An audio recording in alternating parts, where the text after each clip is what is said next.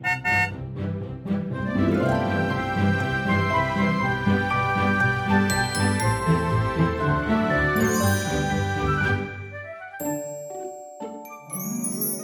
迎搭乘 JK 的身心灵游园车，Life is fantastic。我是 Kevin，我是 Jerome。今天我们来聊的一个主题就是关于显示生产者跟纯生的差别。我们又再回到人类图的一些内容里面哦。所以今天我们啊聊这个主题的原因，是因为我们之前第八集的时候，我们要聊过生产者真的不是来工作的吗？然后十一集我们要邀请到 Jessica 来跟我们去聊一些投射者，我们可能对他们的一些想法跟误解。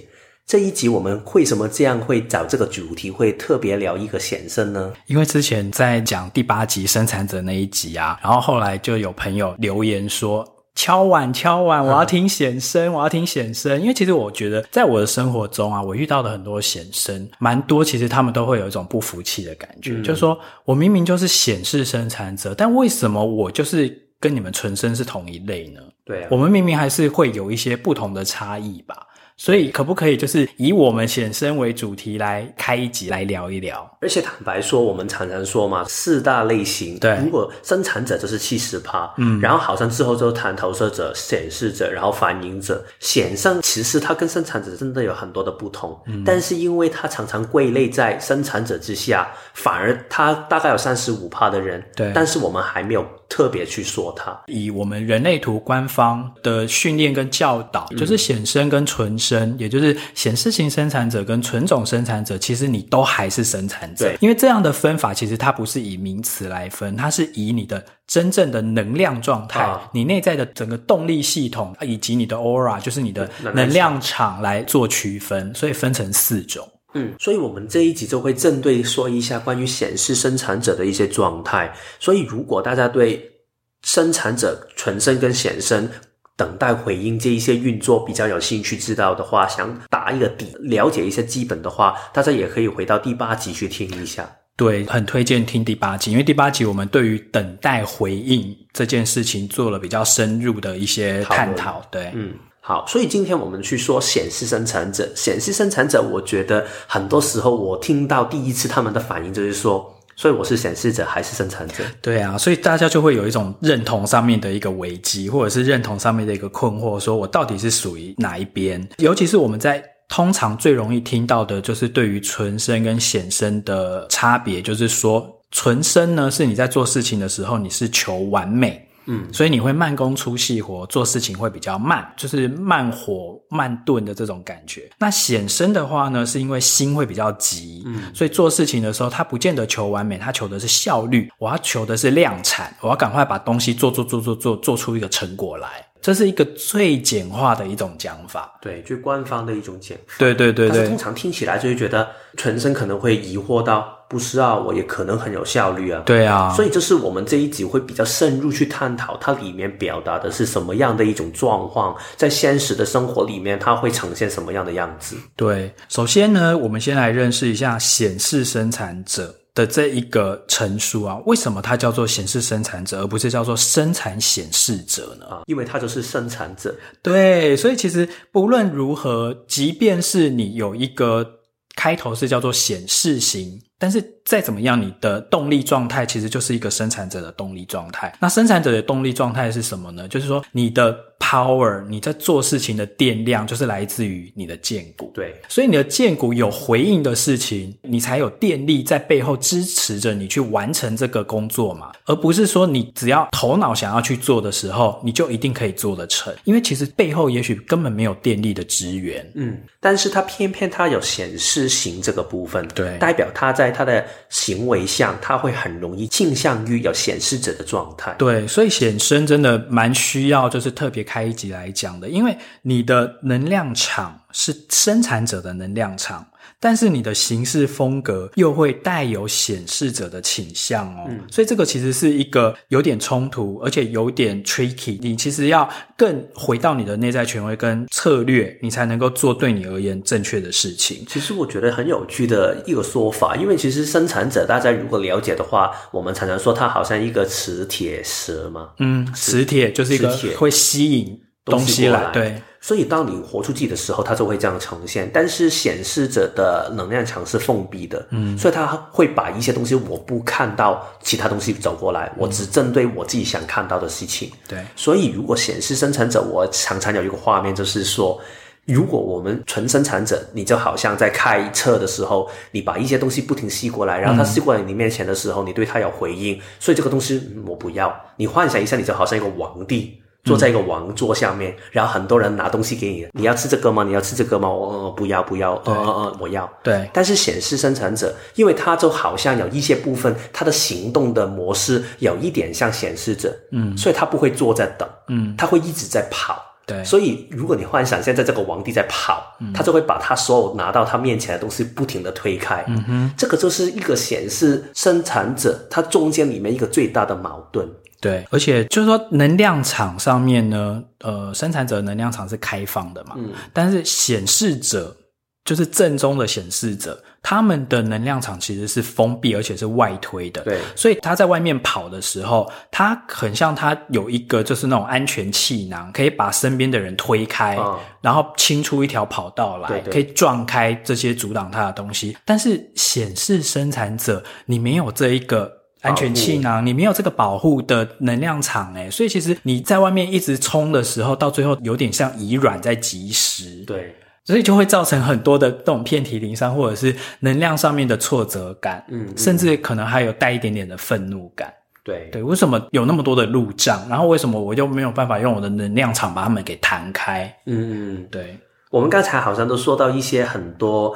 显示生产者好像挺矛盾，或者是挺痛苦的地方的。嗯，但是其实显示生产者有什么样的不一样的地方？我们可以用一个正面的眼光去看他们呢？对，其实我们今天在讲显示生产者的时候，是要告诉显示生产者，就是说，其实你们真的很优秀，嗯，因为你们融合了显示者跟生产者两者的血统，所以其实有一些事情真的是只有你们有优势可以做到的。对对对。那我们今天的这个节目里面，我们就会先从一开始讲一个比较。理论知识面的架构面的，就是显示生产者到底是一个呃什么样的一个存在的状况。那第二个。大的段落，我们可能就会在职场的这个领域上面，显身跟纯身在职场上面，你们各自的优势是在哪些的面向？嗯、对，然后最后的时候可能会给你一些提醒的部分。好，那我们首先就先来讲 general，有点像是简介的部分。呃，显示生产者，我自己会把它比喻成说，你把你自己想象成你就是一个混血儿。啊、嗯！但是你这个混血儿就是你有两种不同的基因，但是其实你的国籍是生产者哦。对，所以其实你并不是一个显示者，所以这个是你自己要理解的。好，那再来就是显示生产者啊，它其实有一条它的原型通道，就是它的 prototype 的通道，叫做二十三十四这一条，就是所谓的魅力的通道。然后你是一个极之极型的设计，那为什么这个会是你要认知自己是显示生产者，然后跟纯生最不同的地方，就在于这条通道的本质。嗯，对。其实如果你会幻想一下，二十三十四这一条通道，当然不是每一个显生都有。但是，如果你是一个显生，你会有里面那种力量吗？因为它是一个圆形，它的力量二十三十是最典型的，就是运动员的一种状态。Michael Jordan 他就是有这样的通道，嗯，爆发力极强。对，他的回应就在他的行动里面，对，他同一时间发生的，他不会去想我怎么可以做到。如果某一个人去挑衅他，他就可以现在我这一场就拿六十分给你看。但是他的另外一个状态，大家如果有听过他的故事，他常常去赌场赌很多钱，然后他输了很多钱。哦，他每一次去打球之前，他都会这样去做。嗯，所以他还是会有一些很冲动的面。嗯，所以我觉得冲动是显示生产者最大的优势，也是他们最大的盲点。嗯，对。之所以会讲到这一条通道啊，是因为它在学理面上面来讲，它其实这条通道二十接到三十四，三十四就是这个闸门就在剑骨嘛，那二十这个闸门它是在喉咙，所以很。只要你是显示生产者这个类型，就代表说，在你的图里面，当然你的剑骨不见得会直通你的喉咙，嗯，但是喉咙一定会接到其他的动力中心。那动力中心直接通到喉咙的意思，就是说，就是你生命你想要动起来的那个动能，那个电池，它是可以直接转换成行动或者是语言的。嗯，嗯，对，所以纯生的话，它就接不起来。所谓的纯生跟显生在。学理面上面的差别，就是纯生他们是动力中心跟他们的喉咙是断联的，嗯，就是。动力中心在那边运作自己的，但是他没有办法很快的接到喉咙，形成一个行为或者是形成一个语言的状态。但是显生有这个优势，所以显生他们很容易会按耐不住自己，因为他动力一起来的时候，他立刻整个身体就要跟着动了。嗯，嗯，但是如果你在一个错误的时间点动，或者是你根本去做一件你自己没有回应的事情的话，那得到的就是挫败感啊。对，或者是甚至还会带一点愤怒感嘛。嗯，因为它你的血液里面还是有显示者的那个面相嘛。对，所以其实听起来显身像一台跑车。对，它一动起来的时候，它就整个冲出来的感觉。对，我觉得我们可以用车子的比喻啊，来理解什么是显身，什么是纯身。显身像刚才 Kevin 讲的，很像是一台跑车。那跑车的话，它就是可以瞬间加速，对，它又可以瞬间减速，它可以瞬间停车。但是纯身比较做不到这样，纯身比较像是一列火车，嗯，或者是一列列车，它一定是要慢慢慢慢的加温，慢慢的加速。但是它一旦加速到某个点之后，它就是上一个轨道了。对，然后它就没有办法说停就停哦。你就要叫它立刻停止，不要做某件事情。只要它有回应，它那个电没有用完，它就一定要做做做做做做到完为止。对对对。譬如说这列火车，我就是已经设定好，我要先从台北开到台中，中间是没有办法中途停车的。它就是一定要开开开开开开到那一站之后，它的电用完了。它的能量耗尽了，它才会在那个地方停下来。我觉得它更有一点像我们以前的那种要烧柴的那种烧柴的火车。对，因为它要某一段时间，你就要补充一下它的燃料。嗯，它不可以一直不停的跑。嗯，但是它有它固定的班期，它有固定的距离。嗯，但是如果你去比较火车还是跑车，可以更有效，很难比较，因为他们走的方法不同。对对，他们走的路线不同，他们啊、呃、运作的模式真的很功能性也不一样。对对啊。然后这个你刚才讲到说，他要停一下，要添柴火，这个就讲到在学理上面有一个叫做纯生，有一种叫做能量的高原期，对，它有一个 plateau，那个高原期就是说，譬如说我现在正在做某件我很有回应的事，然后做做做做做做，可能一两个月之后，哎，我怎么突然之间没有很想做了？对，我就失去了那个动力了。那也许你就会以为啊，我是不是对于这个活动？譬如说，对于某项运动或某个才艺，我学学学学到一个程度之后，哎，我怎么没有回应呢？是不是我不想学了？嗯，其实并不是，那个只是说你到达了你在做这件事情的能量的一个高原期。高原期的意思就是说，你可能会去平缓，好，然后你可能需要让自己休息一段时间，或酝酿下一次再冲刺，或下一次，因为你从。台北已经开到台中了嘛，然后你要休息一下，然后添一些新的柴火，然后等到全部填好了，然后再次的燃烧，再次的对这件事情有回应的时候，你又可以从台中，譬如说开到台南。嗯，嗯嗯。所以这个就是你做事情的时候，反而它会有一个大的区段。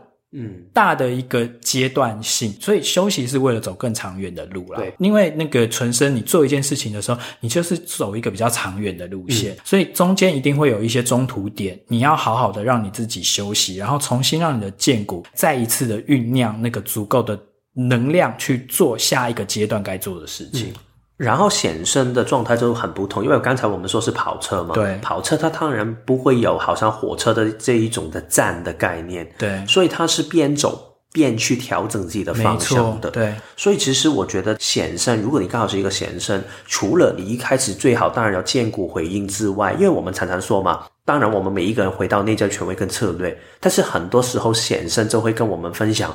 我没有办法听到我的声音啊，我的身体已经动起来。所以我之前听过一个说法，我是挺喜欢是，当然最好是回到那就权威跟策略。但是如果你真的已经身体动起来的话，你还是可以用行动里面去觉察自己身体是不是有继续下去的动能。如何去觉察呢？两两个主要的指标，第一个是你有没有感觉到挫败，另外一个是你有没有感觉到愤怒。举例来讲，譬如说你突然之间对于学某一个新的技能，譬如说学打鼓好了，很有回应，或者是对于学画画，或者是学什么呃游泳很有回应，一个显生，那你就要从这个做中去感觉说那个动力是不是还存在？对，因为有可能你只是当下很有回应，可是过了一段时间之后，哎，你的剑骨已经选择他想要回应别的事物了。对，那这个时候其实你就可以哦。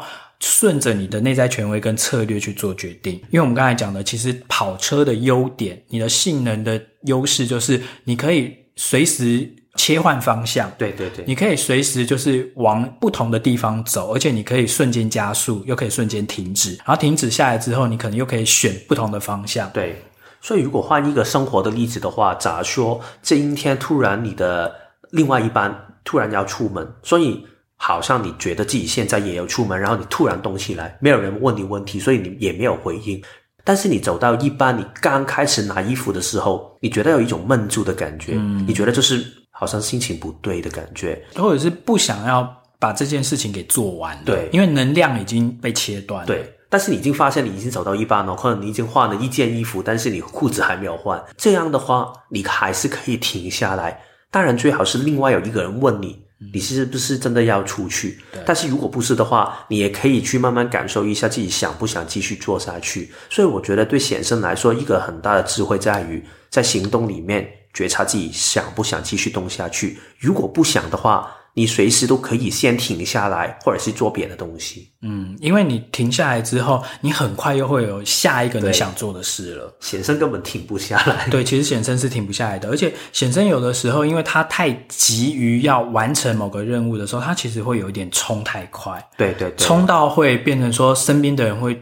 不知道说你到底在急什么？嗯，对，所以我觉得，如果你刚好在人类图的设置里面，你是我们叫空根，就是你的根部中心，就是人类图里面最底下那个正方形，它是空白的，没有定义的；或者是你情绪中心，就是最右方的那个三角形，它是有定义、有颜色的话，这两个可能性的话，你特别要更有耐性一点，因为你更容易会因为冲动，然后会失去平衡。对，因为空根。就是根部中心空白的人，他就是做事情，他就会想要赶快速速解决，所以他就会一直赶，一直加速，甚至一直催促身边的人：你们可不可以快一点啊？为什么我传讯息，然后你们都没有秒回，嗯、或者是你们都没有很快的给我一个回应，或者是给我一个确定感？对，这个其实就是会容易会落入一个所谓的非自己了。那如果你今天是一个显身，然后你又是一个情绪权威的显身的话，嗯、那你更容易会因为。你没有等你的情绪周期走完，然后你就是很快的想要做决定，嗯，然后你可能就冲了，然后冲到一半的时候，你可能就后悔了，嗯，就觉得说，哎，我好像又没有那么想做这件事情，对对对，所以更要去拿捏那个速度快跟慢之间的平衡，对，什么时候该冲，什么时候该等，不是说。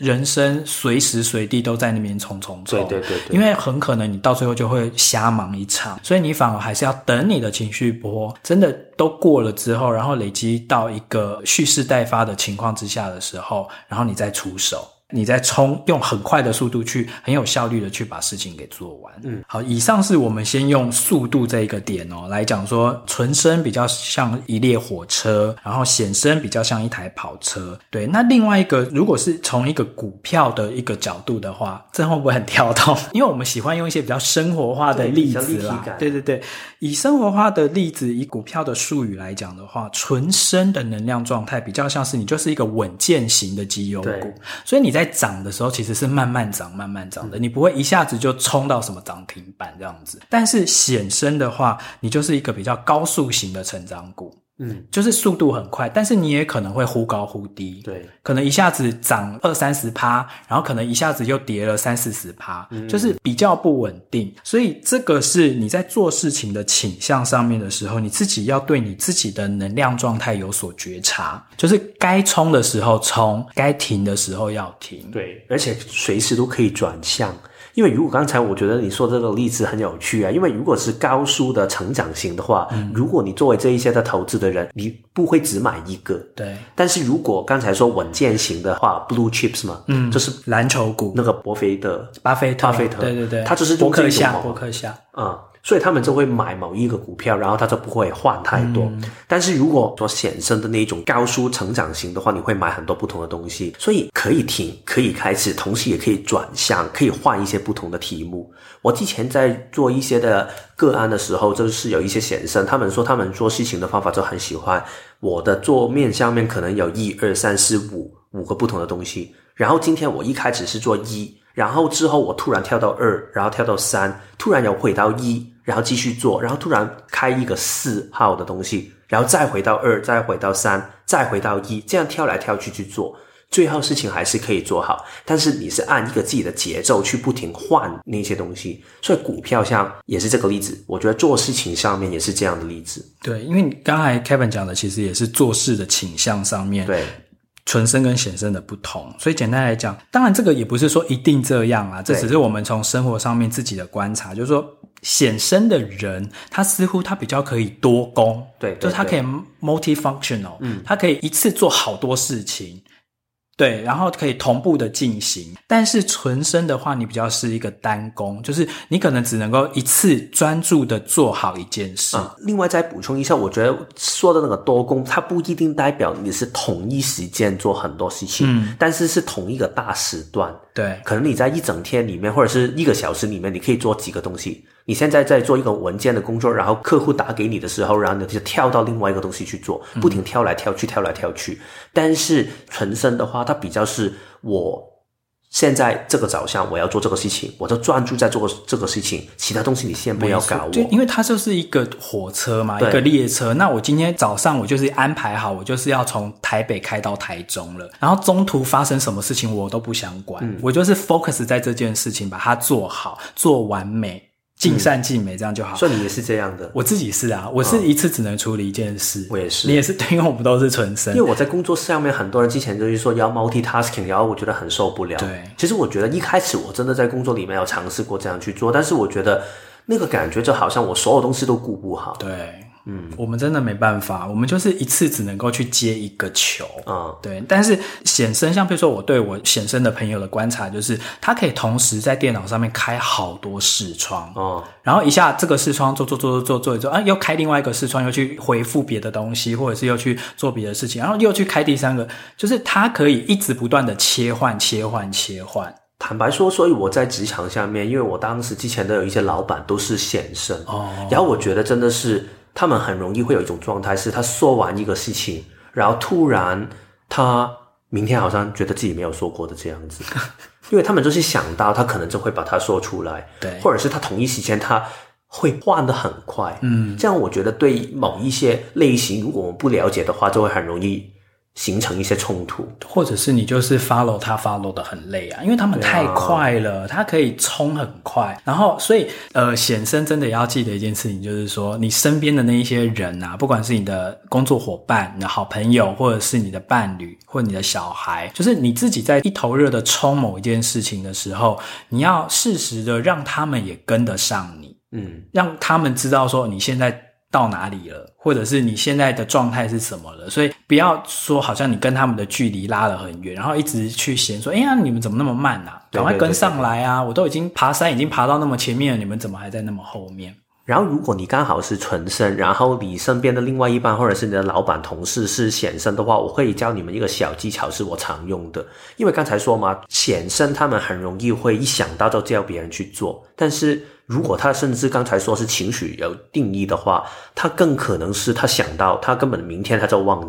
所以我们可以做一个方法，是我很喜欢用的是，当老板跟你说完之后，你不一定要立刻做。但你要去感受一下那个事情是不是它真的很重要，你可以问一下它的时间的重要性。但是我通常会做一个方法是，你可能过几个小时或者是明天，你去跟他聊一下，然后问他一下这个事情是不是他想要做，但是有技巧的。因为如果老板吩咐你做的事情，你明天就是问他你要不要做，他肯定会骂你吧。所以用一个方法就是，你先做一些最基本的准备。所以就好像，如果老板说我要做一个 PPT，你帮我做一下，然后你准备的时候，你就大概去架构一下这个 PPT 里面我想准备的大概是一个什么样的主轴，然后你去跟他聊一下，聊一下他的意图，就是说确定一下他是不是真的要这样去做，另外也去确保一下这个方向是符合他想要的方向。嗯。我觉得这个是跟显身在生活里面跟在工作里面是一个很好可以。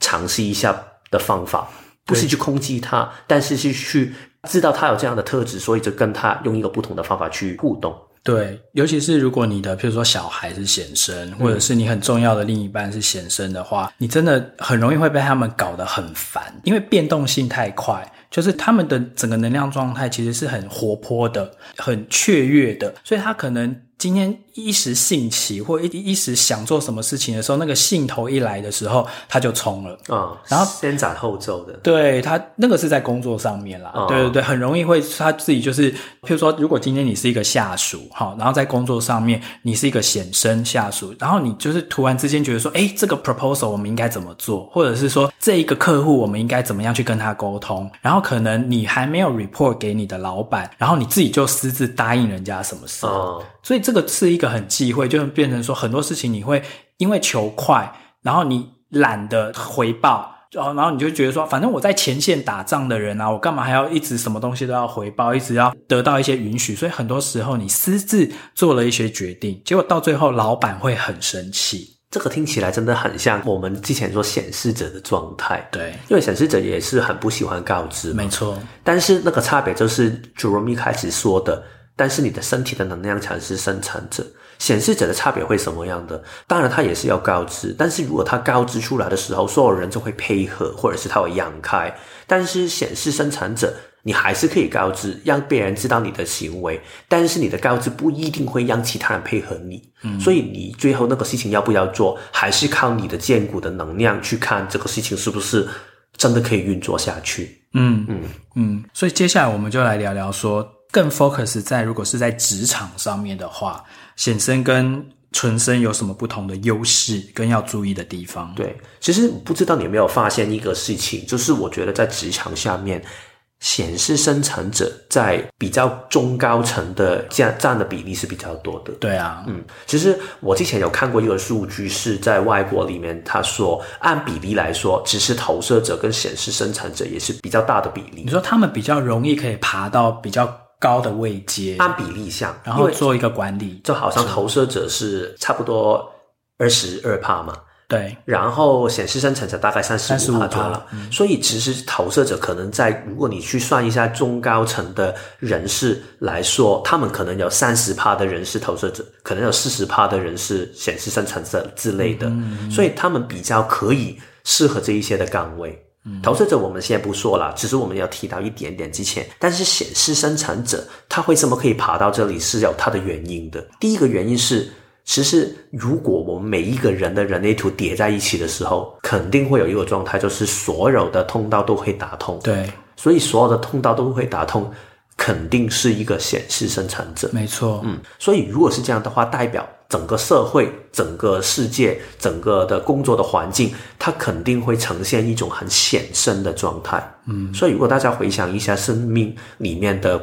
你在职场里面工作，肯定你会感觉到最受苦的就是为什么每一个人都冲冲冲？为什么好像这些目标说完之后就没有人理会？为什么做事情的时候就是所有东西都先求快？嗯啊，你可以慢慢来，但是一定要快这一种的模式。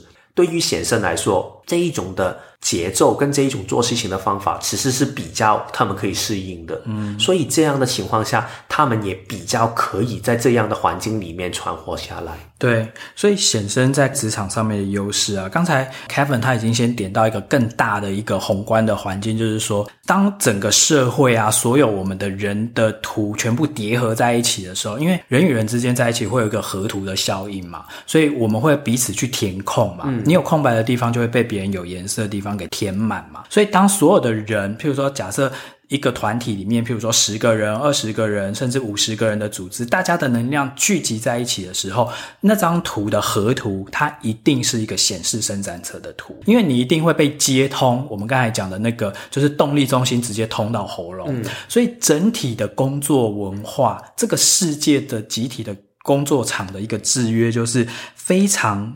对显身有力的一个工作环境，因为我们的工作文化强调的就是行动力。对，对，对，你不要一天到晚跟我讲说你有多好的想法，然后很多的这些很棒的 ideas，但是你根本没办法落实，你根本没办法执行的话，等于是零。对，这就是一个显生的一个思维，而且也是显生的文化里面显生可以做到的，因为它最强的一个优势就是它的执行力很强。对，因为我们刚才讲了，它可以冲很快，它又可以瞬间转换方向，向。如果这条路行不通，我赶快瞬间再转换一个方向到别的东西去。那纯生的话，他还停不下来啊。对，所以他一定要把那个路给走完。但显生的话，他可以立刻改变方向。所以显生在工作职场上面的优势，第一个就是你们很有行动力，很有执行力，而且这些是完全很符合资本主义社会所要求的。我们要的就是效率，对，我们要的就是绩效，就是最后你拿给我看结果就好。对，那结果是不是你能够做得又快又好？最好，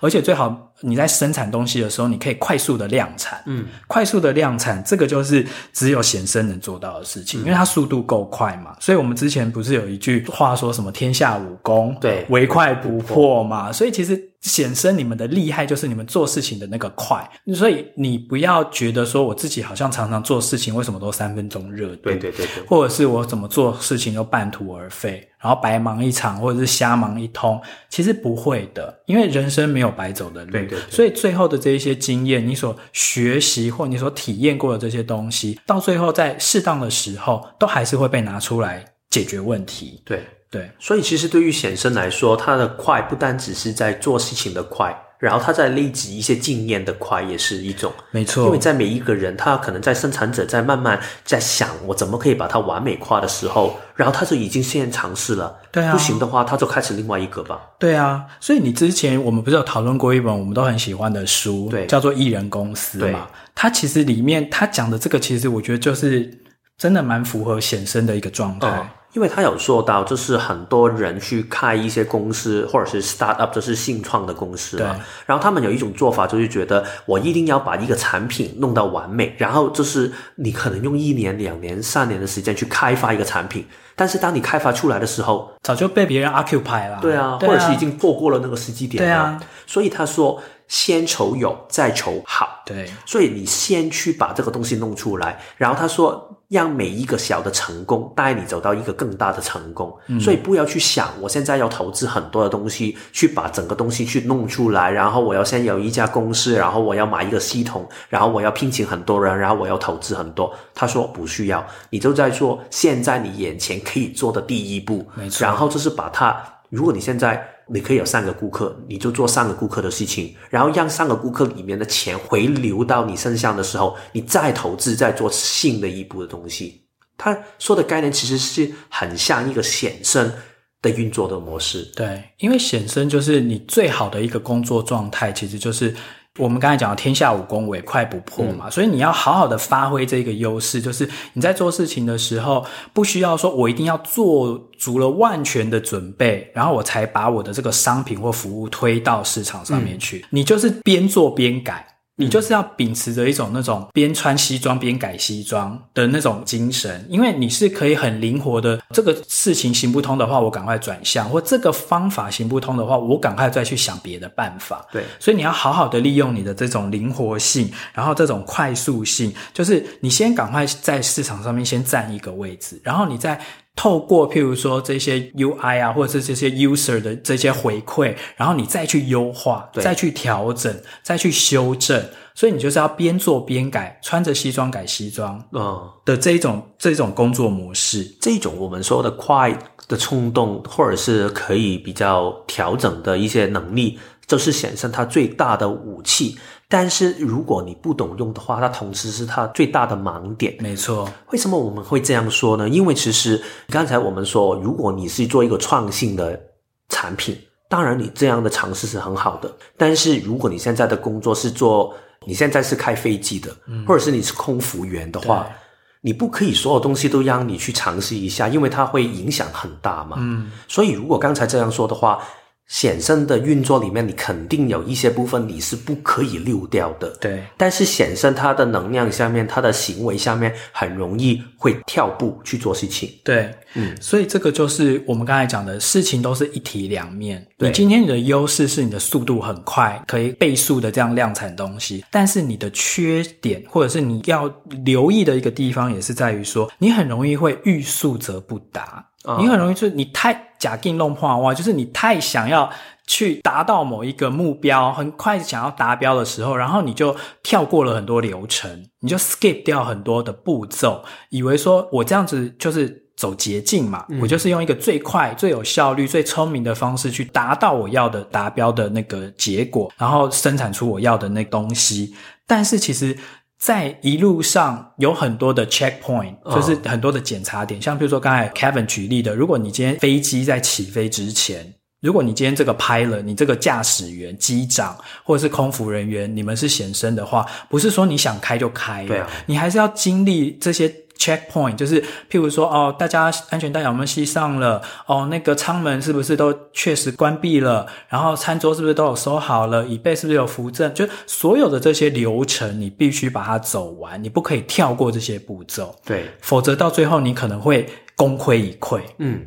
所以总结来说，我觉得显生真的在职场下面或者在生活里面要学到的两个最大的智慧，第一个就是刚才说的，你要在行动里面去觉察自己是不是有继续走下去的动能。如果有需要的话，想停下来的话，随时都可以停下来。这个是第一个。嗯。第二个就是刚才说的，尽量如果在一些比较重要的事情下面，你怕自己会冲得太快的话，要把一些最重要的检查点、一些 checkpoint、一些 milestone 要把它记下来，对，去确保自己不会把一些重要的步骤跳掉。对，因为你有的时候一心的只想冲的时候，你就会很容易弱点就会暴露出来。就是说，你一心一意只是往那个目标看的时候，你就忘了说这一路上我踩的那个地呀。是不是扎实的？对对对，对，所以你可能一个踩空，一个阶梯没有踩好，你整个人就滚下去了。嗯、对，所以你该做的那些程序，好，那些流程，你不要跳过它，你要好好的去做一些检查。尤其是像 Kevin 有讲到说，如果你今天是一个显身，而且你是一个老板的话，你很容易讲的话，你可能后面就忘记了嘛。对，所以你要设定一些 checkpoint，去确认说你的同仁或者是你的属下，他有没有真的照你。讲的这个方向跟事情在做，所以你要有一个追踪的机制，嗯，不能说你就一直昧的一直往前冲，一直往前冲，但你都没有想说你的这些 team members 他们有没有跟上你，嗯，所以我们刚才说了很多关于显胜的部分，对，好像说到显胜在职场下面就是。好像很万能，对，所以纯生呢，纯生在职场上面的呈现又是怎么样的？没错，我们就要以纯生的身份呢，来帮一个纯生平反，有没有大会有，有没有？其实就是也要讲说，其实纯生跟显生真的有不同的设定，嗯，然后有不同的厉害的地方。那纯生的厉害就是在于说，我们我们是一个持久型的能量。嗯所以我们在以跑步来讲的话，我们就是跑那种马拉松的选手。嗯、那可能显生他们就是冲那种一百米或者是两百米，它是冲刺的，可它很快，也许它就是没有那种持久力。但我们纯生的话，你就是路遥知马力，嗯，所以你每一步每一步你都要走得稳扎稳打。然后你不要急，嗯，你不要看说哇，我身边的这个显生哇，他已经交出了很好的那一些成绩了，诶，或者是他的业绩什么都可以做那么好，为什么我只能够服务五个客人，但他可以服务到三十个客人？哦，类似像这种，就是你不要去跟他比这个量或者是速度，你要比的是你的扎实度，因为你是一个稳健型的股票，嗯嗯，所以到最后你还是会看涨的，只是也许你涨得比较慢，但是你就是步步为营。然后每一步都是去做你很有回应的事情，然后别忘了你中间有那个高原期，嗯，嗯，想停下来休息一下的时候就停下来休息一下，然后等到下一个阶段、下一波你的那个建骨的动能又蓄积足够、又酝酿足够的时候，你再上下一个阶段的路，嗯。对，但是啊，纯生其实也是有一些他自己会有的盲点。对，刚才我们说纯生是很稳打稳扎的，然后他是可以一直这样去走下来，然后他会可以持续性的。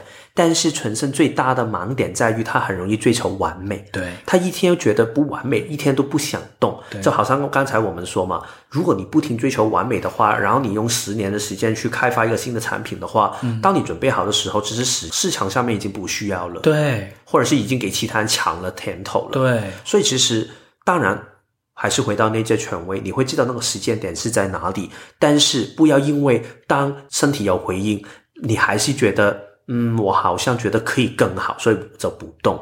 我们还是有东西可以跟显生去学习他们的做法，但是显生也可以跟我们去学习一下我们的做法，就是可以慢一点，不要急。两个其实配合在一起的时候，一个团队才可以完整。对，其实你刚才讲到那个纯生的那个弊病啊，真的太容易会求完美到因为我们刚才讲了慢工出细活嘛，所以你就会觉得说不行，这个东西还有瑕疵，这个 proposal 我还要再改一下，它还没有到我很满意。对，对对。但是也许有时候在职场上面，时间真的没有办法等你。对啊。你只能够说，你现阶段在这个 deadline 里面，你能够做到的有多好，你就多好了。然后时间到，你就要交出去，要不然其实很多的存生都会有这种拖延的这种状况。其实我觉得在生命里面也是这样啊，就好像之前我们说嘛，不要等待有一个你觉得完美的对象才跟他拍拖，嗯、觉得完美的合作的对象才跟他合作，嗯、或者是觉得要完美的一个人生，我才可以开始享受人生，爱自己。嗯，觉得要完美的自己才可以爱。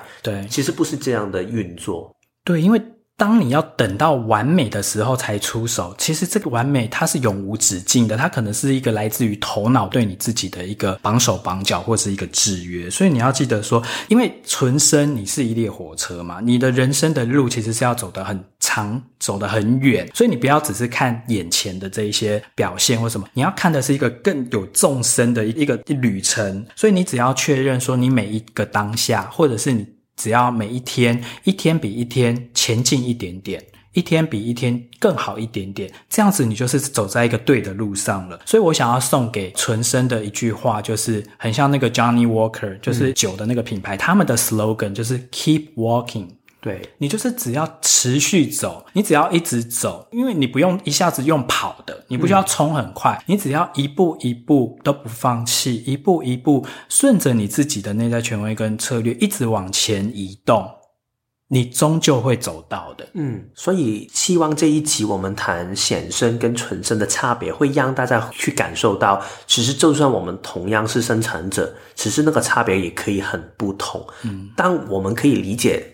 不同类型或者是其他人不同的行为模式的话，我们可能在相处之下就会比较多一些的体谅或者是理解吧。甚至我们可以互相忠孝啊，就是可以把彼此互补，然后这个 team 就会。变得更强，因为你做不到的事情，我可以来帮你补嘛。嗯，那我做不到的事情，你可以帮我补啊。嗯，这会呈现一个综合的一个效果。好啊，所以我们下一集其实谈的内容也是跟这个相关啊。因为对我们来说，在职场下面，你肯定需要团队合作。就算你是做一个自己的 freelance、自己的自由业的人，你还是需要跟其他人合作吧。对。所以其实合作是一个在职场下面。最重要、最重要的精神，但是合作常常很多人会觉得，包括我以前在内，就是觉得会让自己没有那个体性，我没有办法可以做回自己，会让我要妥协很多东西。但是其实，在学会人类图之后，我可以在人类图跟团队合作、职场上面的团队合作，可以找到一个比较舒服的平衡。如何可以理解别人的同时，也可以做回自己。所以我觉得这个是我们下一集会聊的。体悟了，嗯，好，那就谢谢各位今天的收听，希望对你们在理解显示生产者跟纯种生产者的差别上面这一集有一些帮助。那我们就下周见喽，拜拜。拜拜。